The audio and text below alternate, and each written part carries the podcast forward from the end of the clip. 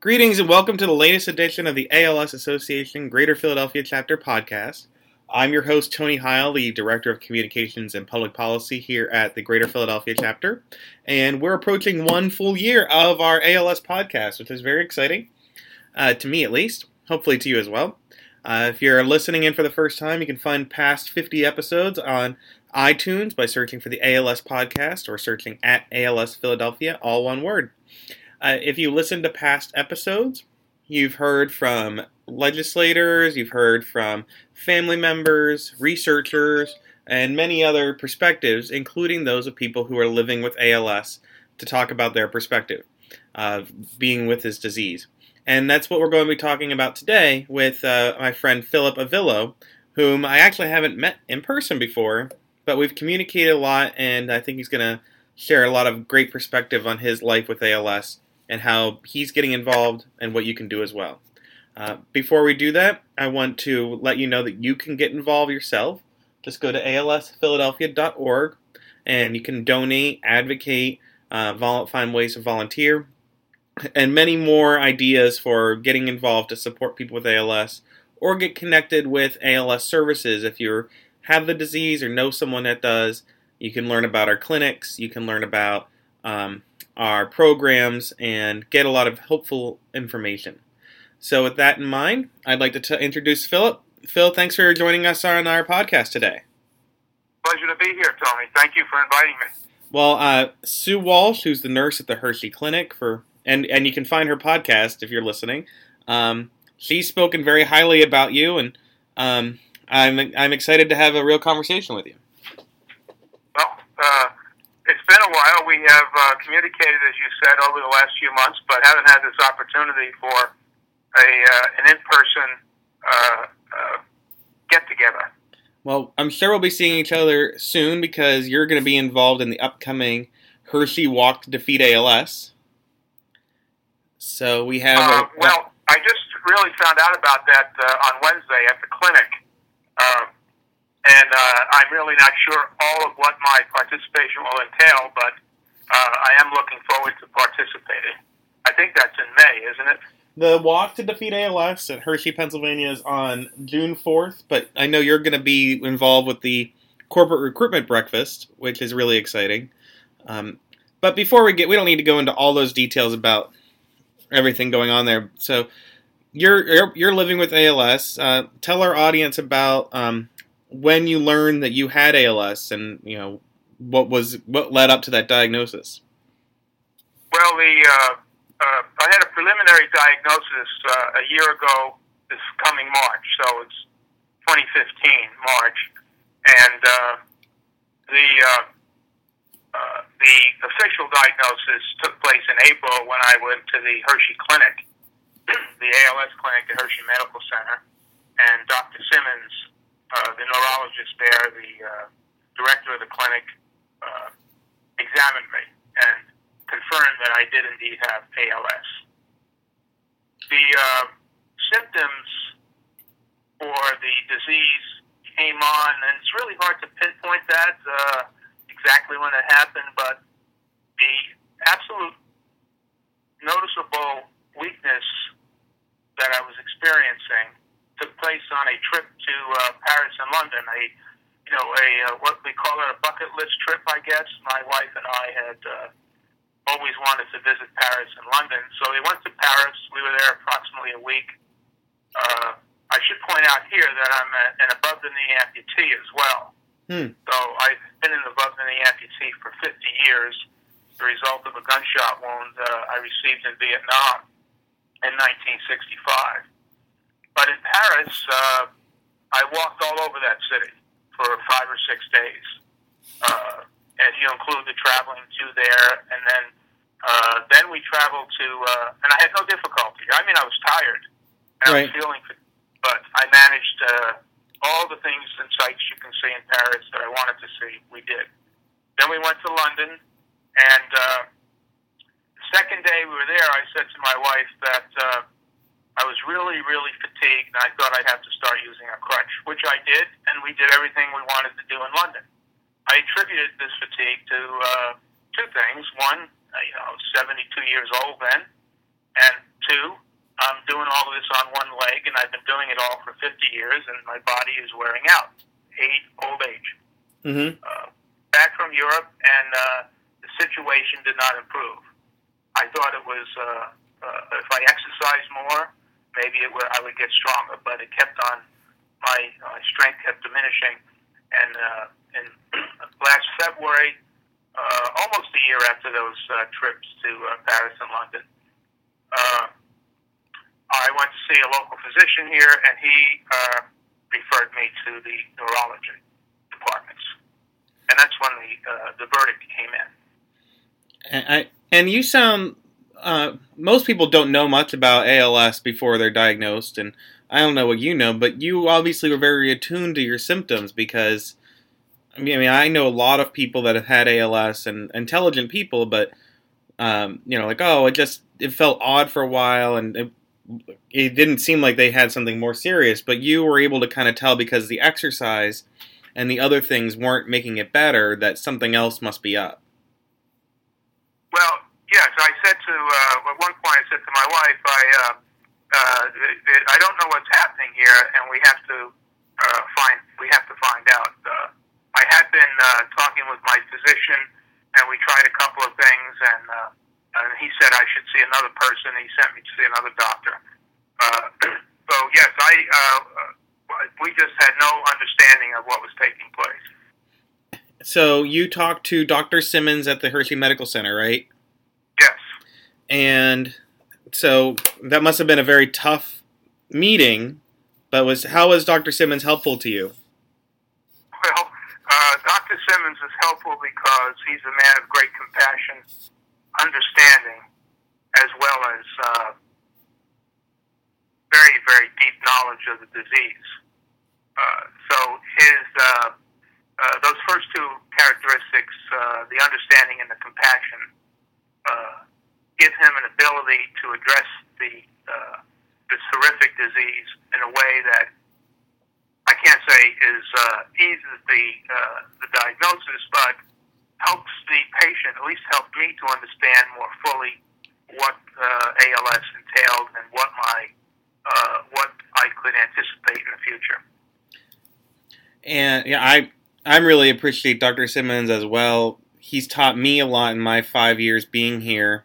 Um, and yeah, you're right. He can explain things in a way that you're like, oh, I I don't I, feel like I can understand you. Did he make it easier to understand what was happening with the disease? Well, he did. I uh, once I was diagnosed uh, in a preliminary way, even before seeing Dr. Simmons, I began doing my own research uh, to the extent that I could, and uh, was learning a lot about the disease. Uh, not that I had never heard of it. Of course, everybody knew about Lou Gehrig's disease and Stephen Hawking, and uh, the the bucket challenge of the previous August.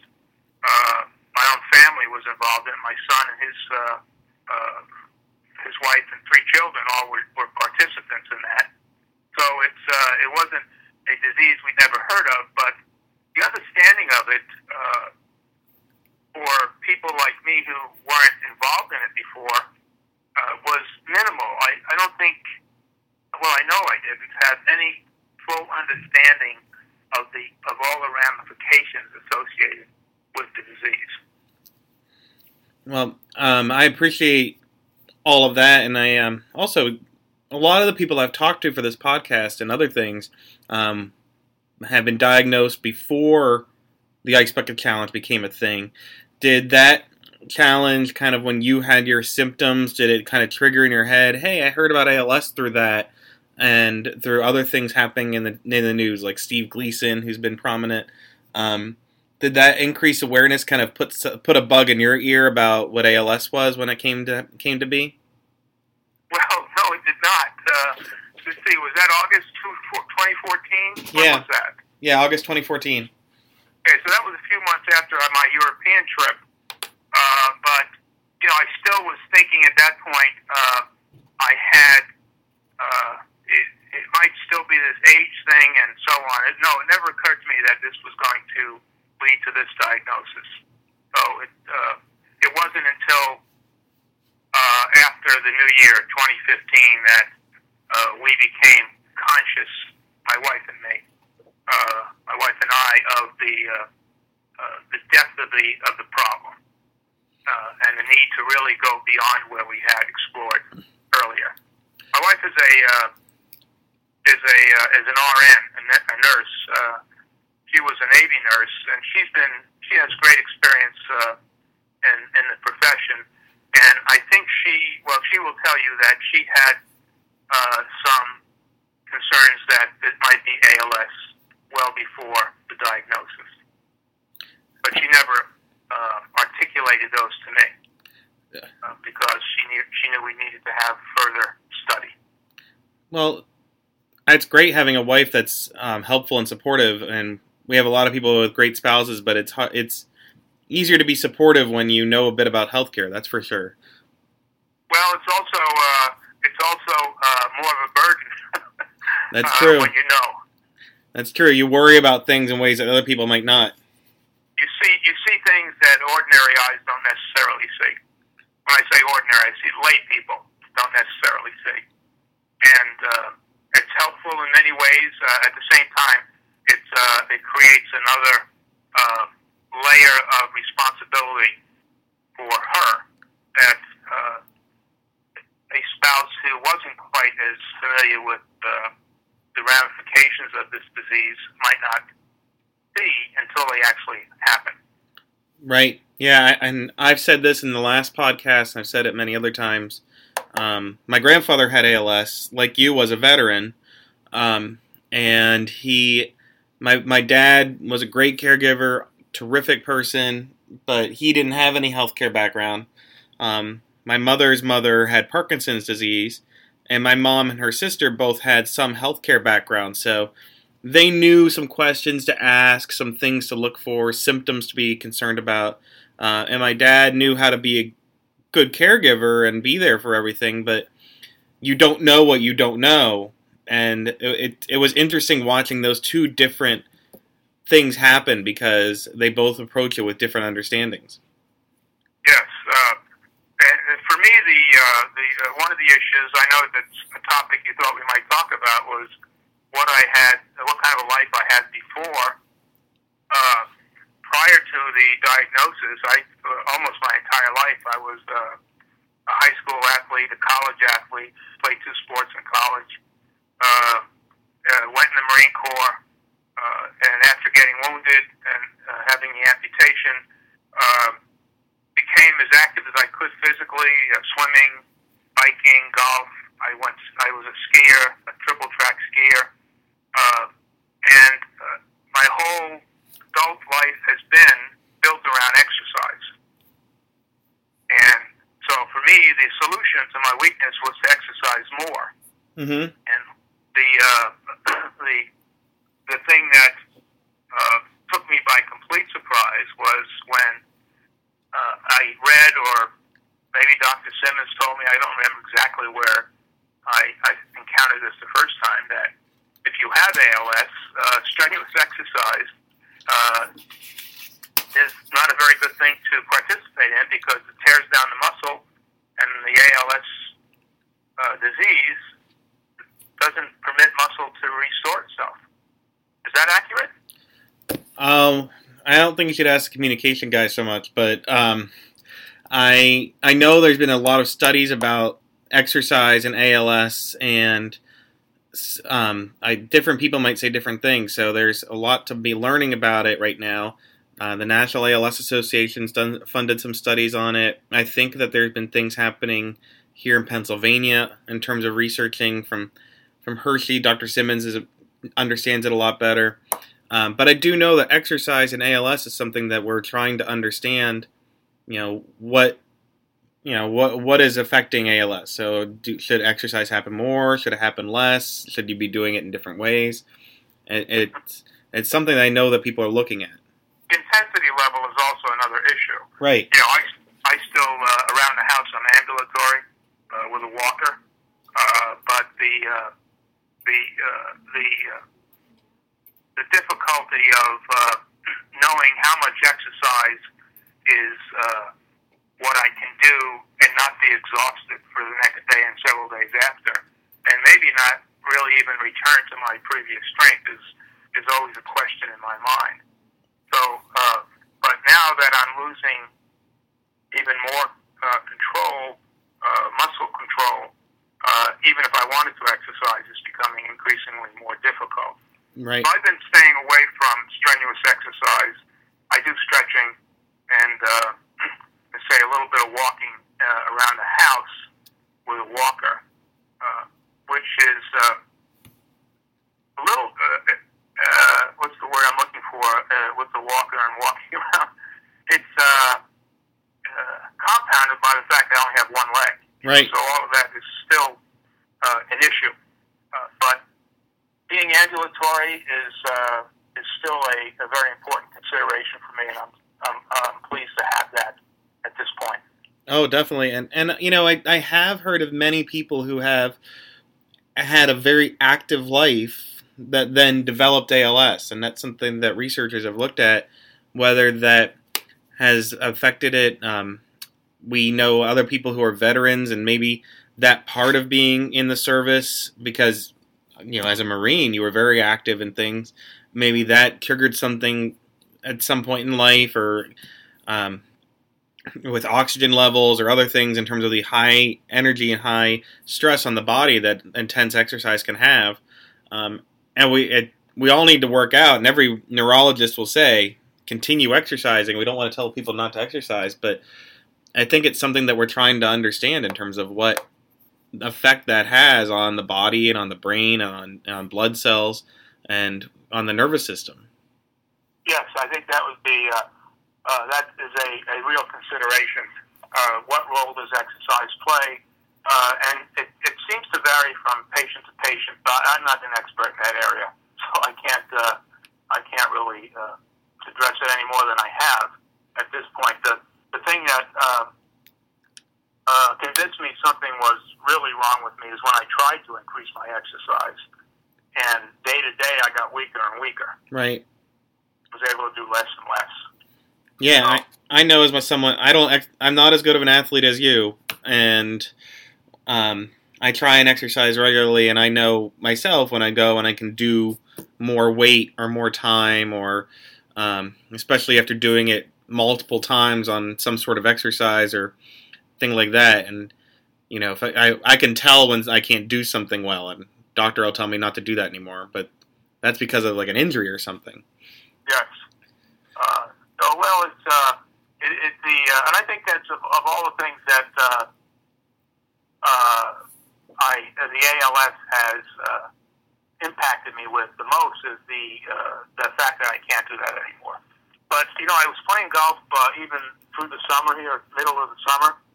Um, golf uh, using a cart. Uh, although I did walk occasionally uh, nine holes over the past few years, but I was surprised that once the uh, the golf became physically prohibitive, where my balance was so uh, tenuous that I couldn't get to the cart to the green very easily. You know what I'm talking about there? Yeah. Uh, that uh, I just walked away from it. Well, literally didn't walk away from it, but stepped back from it and transitioned into other things. And so maybe instead of playing golf now, uh, what I'm uh, uh, indicating to you is that I want to be an advocate of some kind Yeah, yeah. the ALS cause. I think it it makes a difference for someone like yourself who you're you've had such a, a busy life in terms of physically and serving our country, and we appreciate that.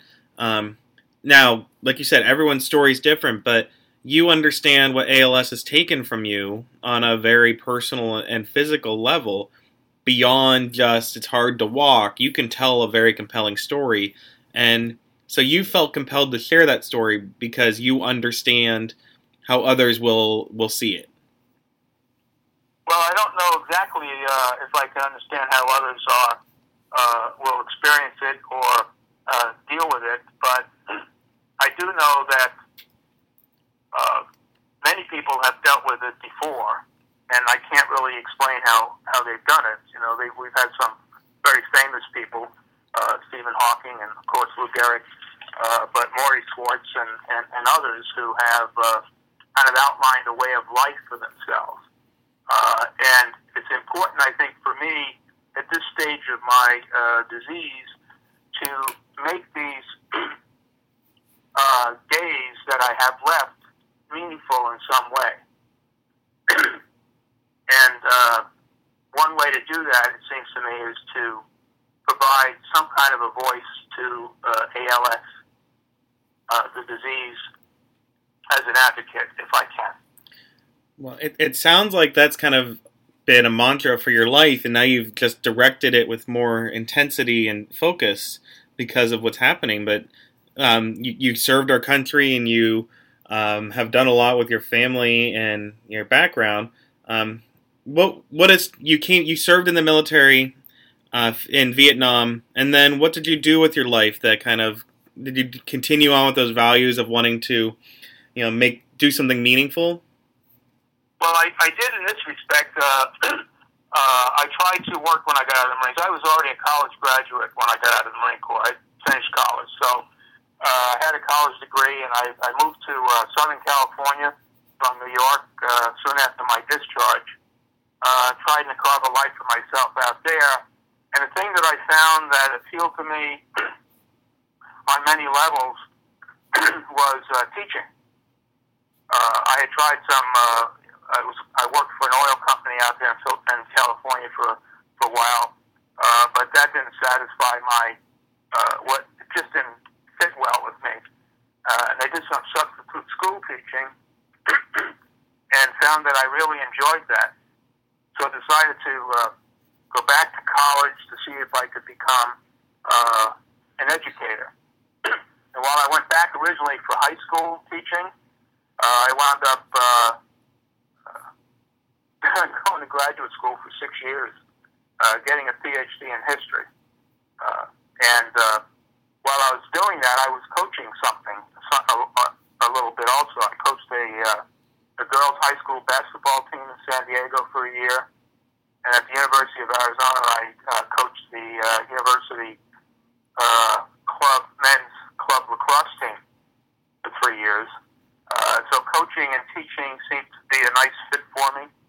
Uh, then I moved here to York, where I taught at York College for 37 years. Was it? I think so. I'll take your Uh, word for it. Excuse me. I'll take your word on that. uh, and uh, during that period of time, uh, did a lot of youth coaching. I coached uh, mostly teams that had children of mine on it, uh, including baseball, basketball, soccer, uh, and uh, what else was it? Base, well, I guess that's it. But uh, That's a lot. and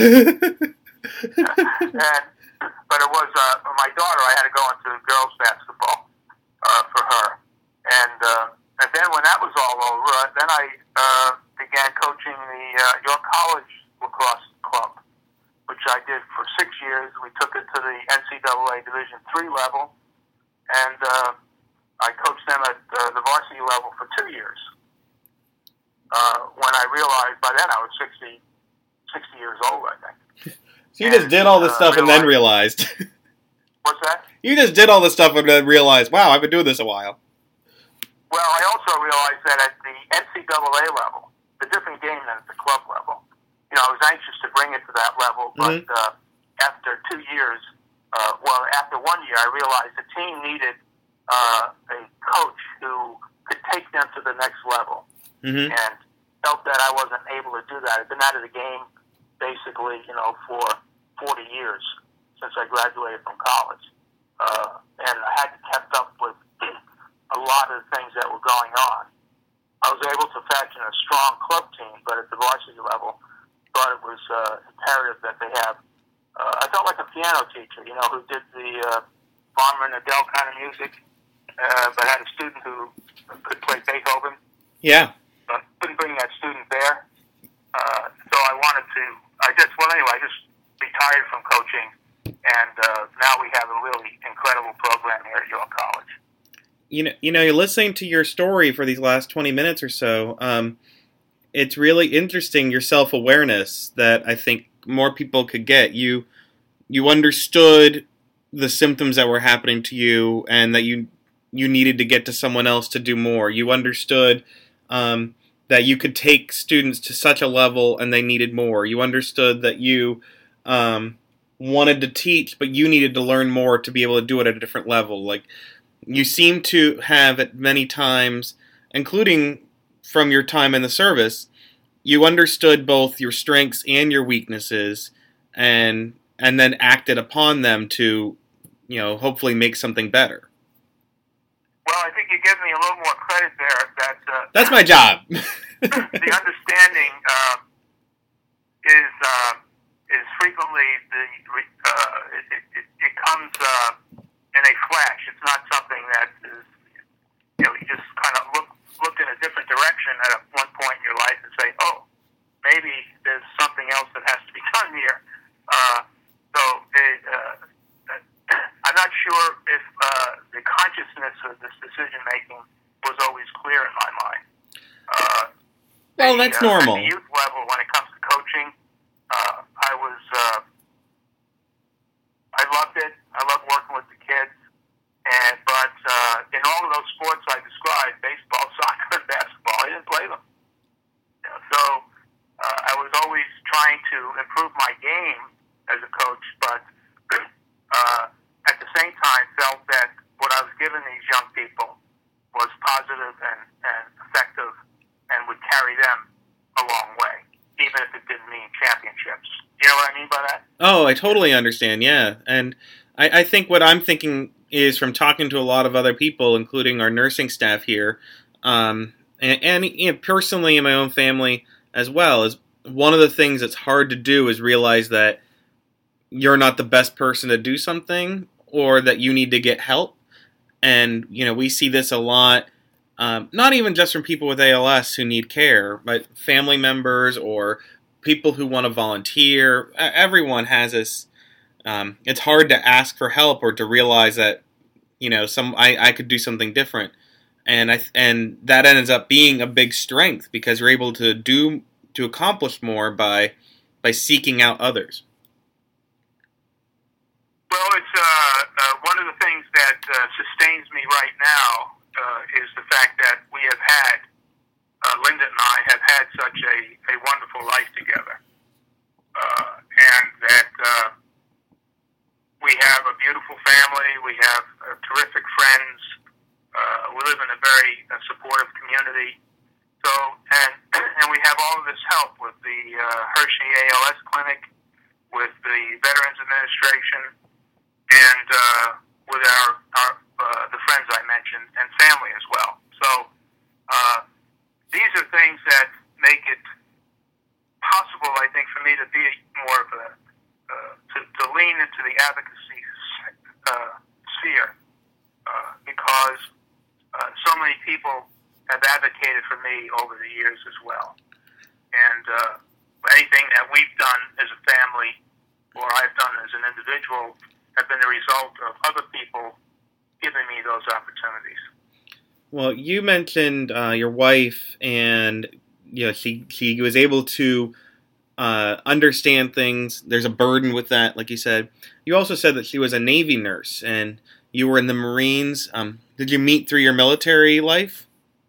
Well, I I was uh, medevac when I got to the states. I was sent to the Philadelphia Naval Hospital and she was uh, she had just gone on active duty there a few months before I arrived.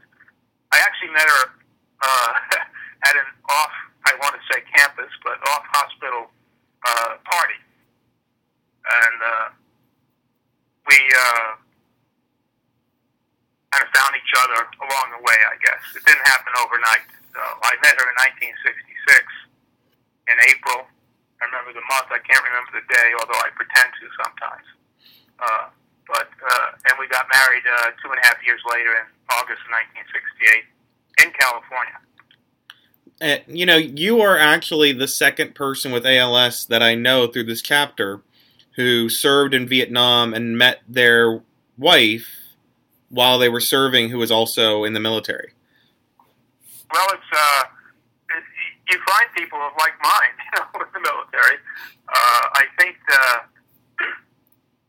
she was something of an adventurer, uh, and uh, I, I, I, I think about people who uh, volunteer and go into the military as uh, risk takers, you know. And in this respect, I think uh, Linda was a risk taker. It was a very different kind of a thing for a uh, young woman right out of nursing school. She went to the University of Massachusetts, uh, got a nursing degree there. Uh, it's very unusual for people to do that and to uh, take a, take a step that is going to basically remove them from everything that's familiar family, friends, geography. I guess you understand what I'm saying by that. Uh huh. And uh, so uh, we both did that as young people. You know, I actually enlisted in the Marines when I was uh, 17 into an officer training program. I was in college at the time, and uh, so my commitment was very early, very young, and uh, hers uh, took place uh, midway through her nursing training at school. Maybe her senior year. I, it might have been her senior year she enlisted in the Navy. Mm-hmm. Uh, so we have uh, had a life that was uh, put together by the fact that we both walked, walked away from everything that was familiar and took. I don't even think I thought of it as a risk then. To me, it seemed pretty natural, and I think it did to her too. So, uh, but when you have, that's a pretty uh, large piece of common ground. Yeah. Uh, when you think about it. Now So you. it's been a great life. Uh, she was uh, she taught at the uh, York College too for 26 years in the nursing program. Uh, she came on on the faculty about 10 years after we got to York. So it was a great experience for both of us. No wonder Sue Walsh likes you guys so much. Anyone that's connected to a nurse, she's gonna like. Anyone who's what? Connected to a nurse, she's gonna like. Oh, okay. Yeah, I uh, you know my daughter's a nurse too, so uh, our daughter, I should say, is a nurse, and uh, Well, I was gonna. has uh, followed in her mother's footsteps. And so, how many how many children do you have? We have three And what what are their names? and, uh, and a daughter. What what are their names? Uh, our oldest son is Andy Andrew. Uh, he's uh, he's a Navy dentist, um, and uh, he and his family were just transferred to Bethesda Naval Hospital. He's been in the Navy now for 16 years, I think. Stephen is our uh, second son, and he uh, lives in Reno with his wife, What, Reno, what, Nevada, uh, where he's a uh, he's a lawyer. And Susan, our daughter, is uh, married and has a son, and she lives in uh, Reisterstown, Maryland. so, you know, I like anyone with who names their kid Andrew. That's my first son's name too. Um, Oh. Yeah, well, that takes courage, you know. your son's done your son's done a lot more than mine. Mine mine's pretty smart as is. He can count to fourteen, but that's he's he's quite young. yeah. He's all, he he turns two this weekend. Oh, that's great. Yeah. Yeah, that's a great age. Yeah, well, Uh, the uh, the one of the things about uh, being the above and the amputee that uh, uh, uh, came home to me very quickly after we had children was that at age two, all my kids could outrun me. yes, So, uh, I'm already realizing how fast a two year old can be. Yeah. Well, so that's the that, that's uh, one of the realities of that. But uh, the so they're you're, all they, you know they two of them have followed in their parents' footsteps. Uh, they've just taken off. You know, Andy and Stephen. Uh, Susan has uh, moved to moved to Reisterstown, Maryland. You know, she hasn't moved too far, but uh, she's still out on her own, which is uh, uh, quite interesting. is that something you wanted to tell your children and even your students and and uh, people you coach? Like you and your wife Linda became adventurers. You went you as you said walked away from what was familiar. Do you do you tell people that as a life lesson to try that? Well, I don't know if we told our children that, uh, uh, but the uh, you know I could see that. Uh, the uh, as a college teacher, when I was teaching uh, young people in school, uh, I encourage them to be risk takers. Uh, that uh, to step outside of what was familiar and try something different. Not that you had to leave home permanently or even temporarily, but to do something that might have been a little bit different than uh, you had anticipated doing. Uh, now, I didn't say that every meeting or uh, to every single student. Uh, well, I probably did say it in class occasionally that uh, you know think about uh, doing something different. Uh, as a coach, uh, I think the young men I coached at the, the college on the club level uh, were risk takers because they, they were committing to something that uh, required them to uh, have considerable discipline. Uh, it wasn't a ragtag club. We practiced every day. We took three trips to Florida to play games. Uh, we were, as I said, became a pretty strong team by the end of our club life.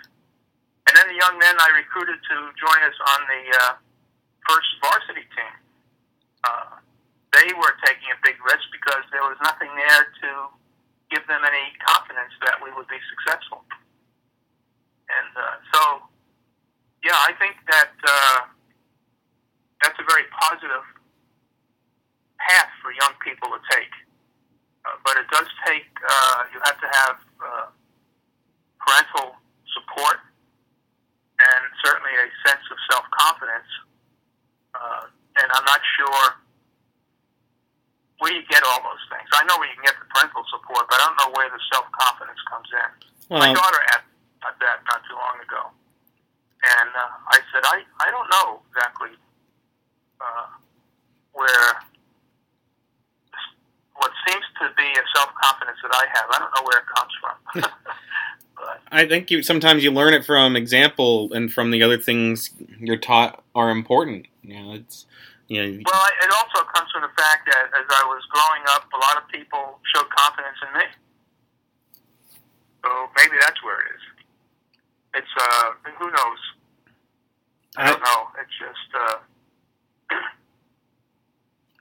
I agree with you. I, I think that I think that through a wonderful life, Tony. That's the thing that's so so amazing. Uh, we are uh, we are still uh, overwhelmed, Linda and I, about how uh, blessed our life has been, even with this uh, uh, this uh, horrible disease.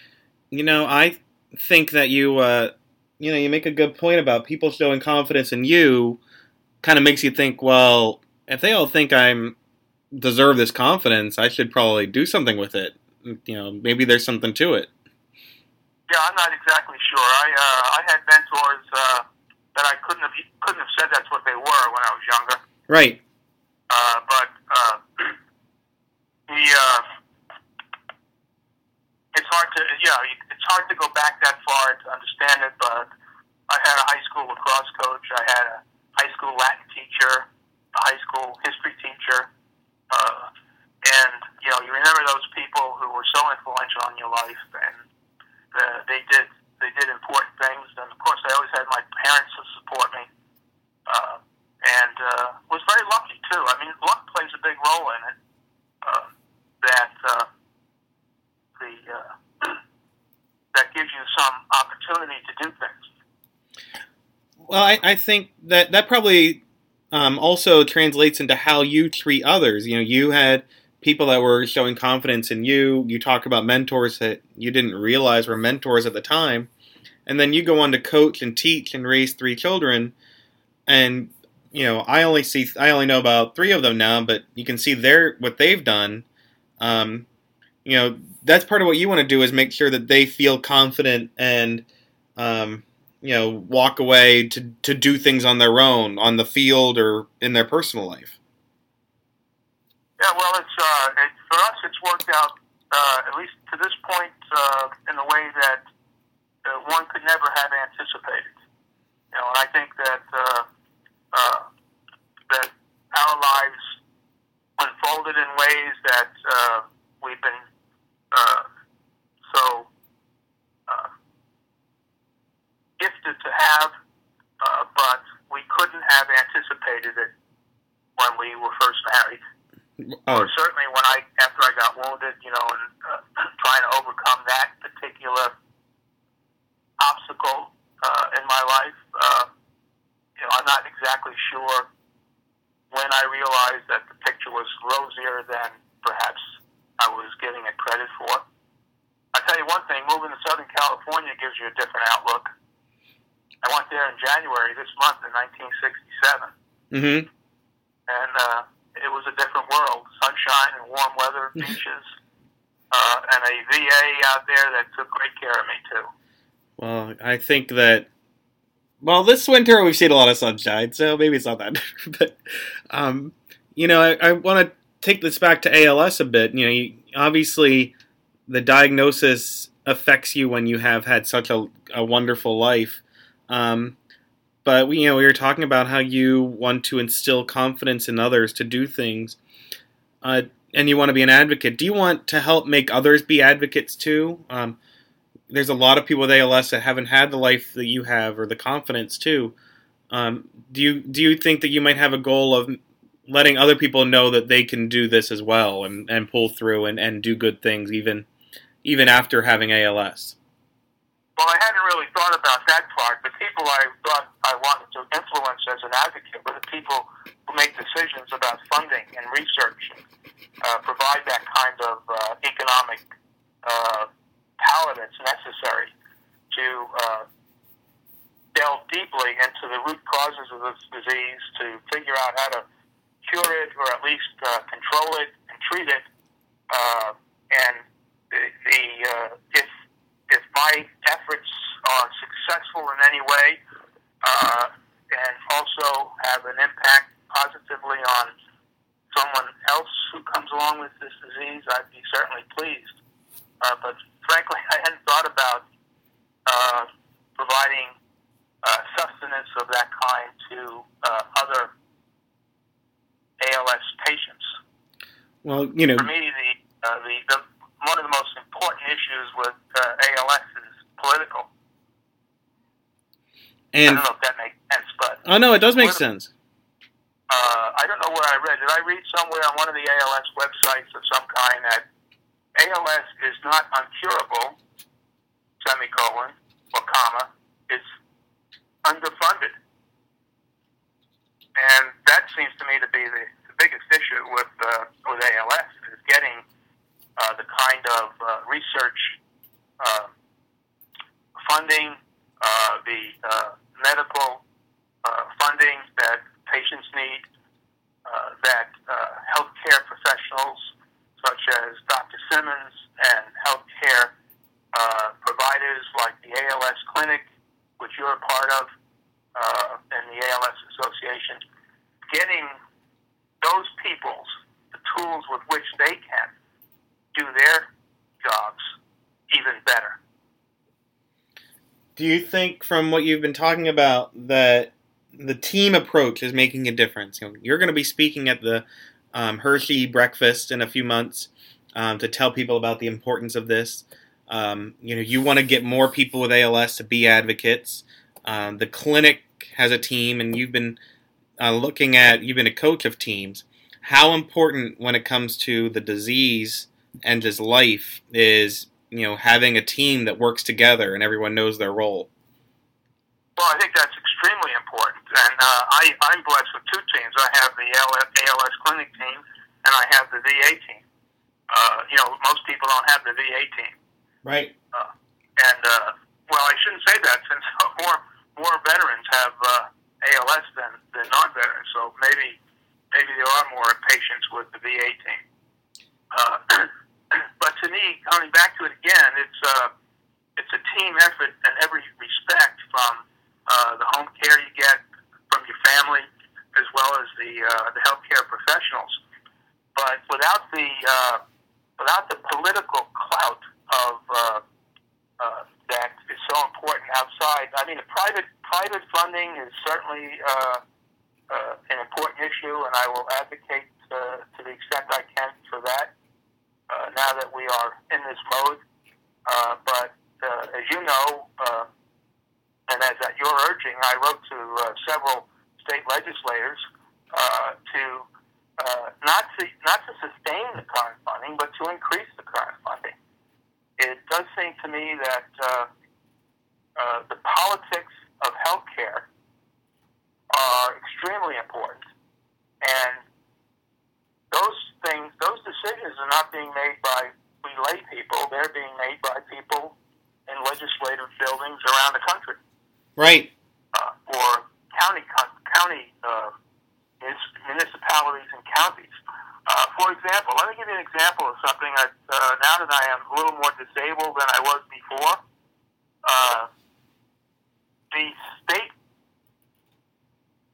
liquor control board, I don't know who actually really in charge of it, opened a, uh, a new liquor store here in East York. And the doors to get in don't have any access for handicapped people.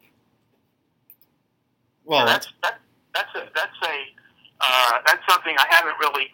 Uh, I told my local legislator that, but I haven't pressed him on it. Uh, but the, the thing is, if uh, if I go there now with my wheelchair, I can't get into that door. I can get into the second door because that's an automatic door. But they just opened this brand new spanking uh, showcase of a package store. Well, it's 2016.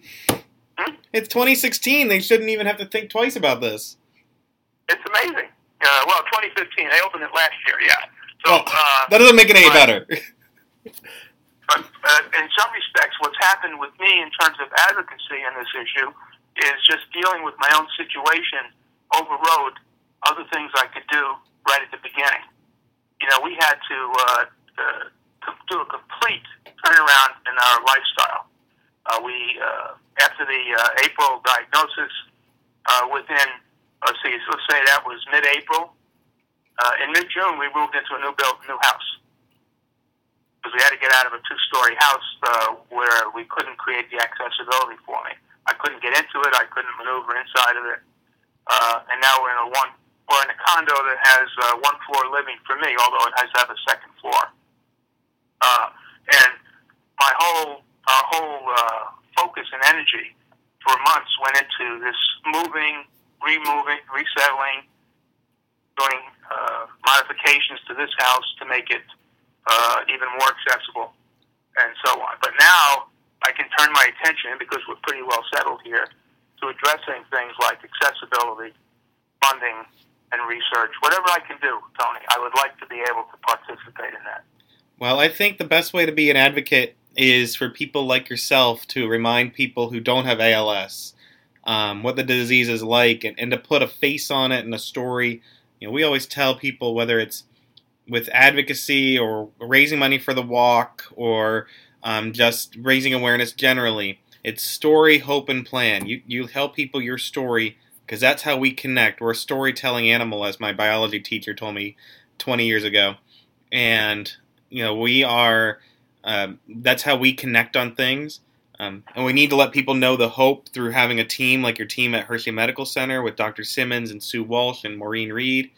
And we also need to have a plan. You, our plan is that you fund our patient care services. Our fun, our plan is that you can make this go well, get better by funding research, etc. And with those three words, I think we can people like you can make a big difference in this world. Well, I hope so. And uh, certainly gives me a point of reference and a uh, and a goal here uh, on how to uh, make these uh, uh, these days of my illness more meaningful. Well, Philip, I think you've made your entire life very meaningful, and I think it's in a, your life before ALS is a good example for us all to. Um, I love your phrase walk away from what's familiar and experience the world and gain perspective and you've obviously um, done a lot with your life just in the past year of having ALS to improve the lives of others. Um, and I just want to transition now to let everyone know um, Phil is supporting the Hershey Walk to Defeat ALS, which is coming up on June 4th at, Hershey Medical Center. If you want to learn more about that walk or any of our 2016 walks, please go on to our website www.gpcwalktodefeatals.org or which is GPC for Greater Philadelphia chapter. You can also find all of our walks and events at www.alsphiladelphia.org. If you want to join Phil and be an advocate, you can email me, Tony at alsphiladelphia.org. And uh, we Advocacy Day in DC is coming up in May. You can find out more about that at alsa.org. And of course, you can follow on social media, all uh, YouTube, Twitter, Facebook, Instagram, uh, other things that we do as well. Um, all one word at ALS Philadelphia. Please continue to subscribe on iTunes and share and comment as well. Um, I'm sorry for taking all that time there, but Phil, it's been great talking to you about your story, and I hope that other people are inspired by it as I am today. Well, it inspired me. It got me all revved up too, uh, Tony, uh, and especially knowing that you have a son, Andrew, that uh, I can follow now and see what he's doing and getting up to uh, on a daily basis. Well, he's getting Thank up you. to something new all the time, and just like your kids are, and hopefully he'll uh, take some of the lessons that you drew today. Yeah. Well, thank you for including me in this, and I appreciate it. And I do hope to meet you personally as uh, soon as we can. Well, we will, and um, I encourage all of you to continue following Phil's story, and like I said, get involved in any way you can to help fight ALS today. Thank you all for listening, and uh, look for more podcasts soon on iTunes.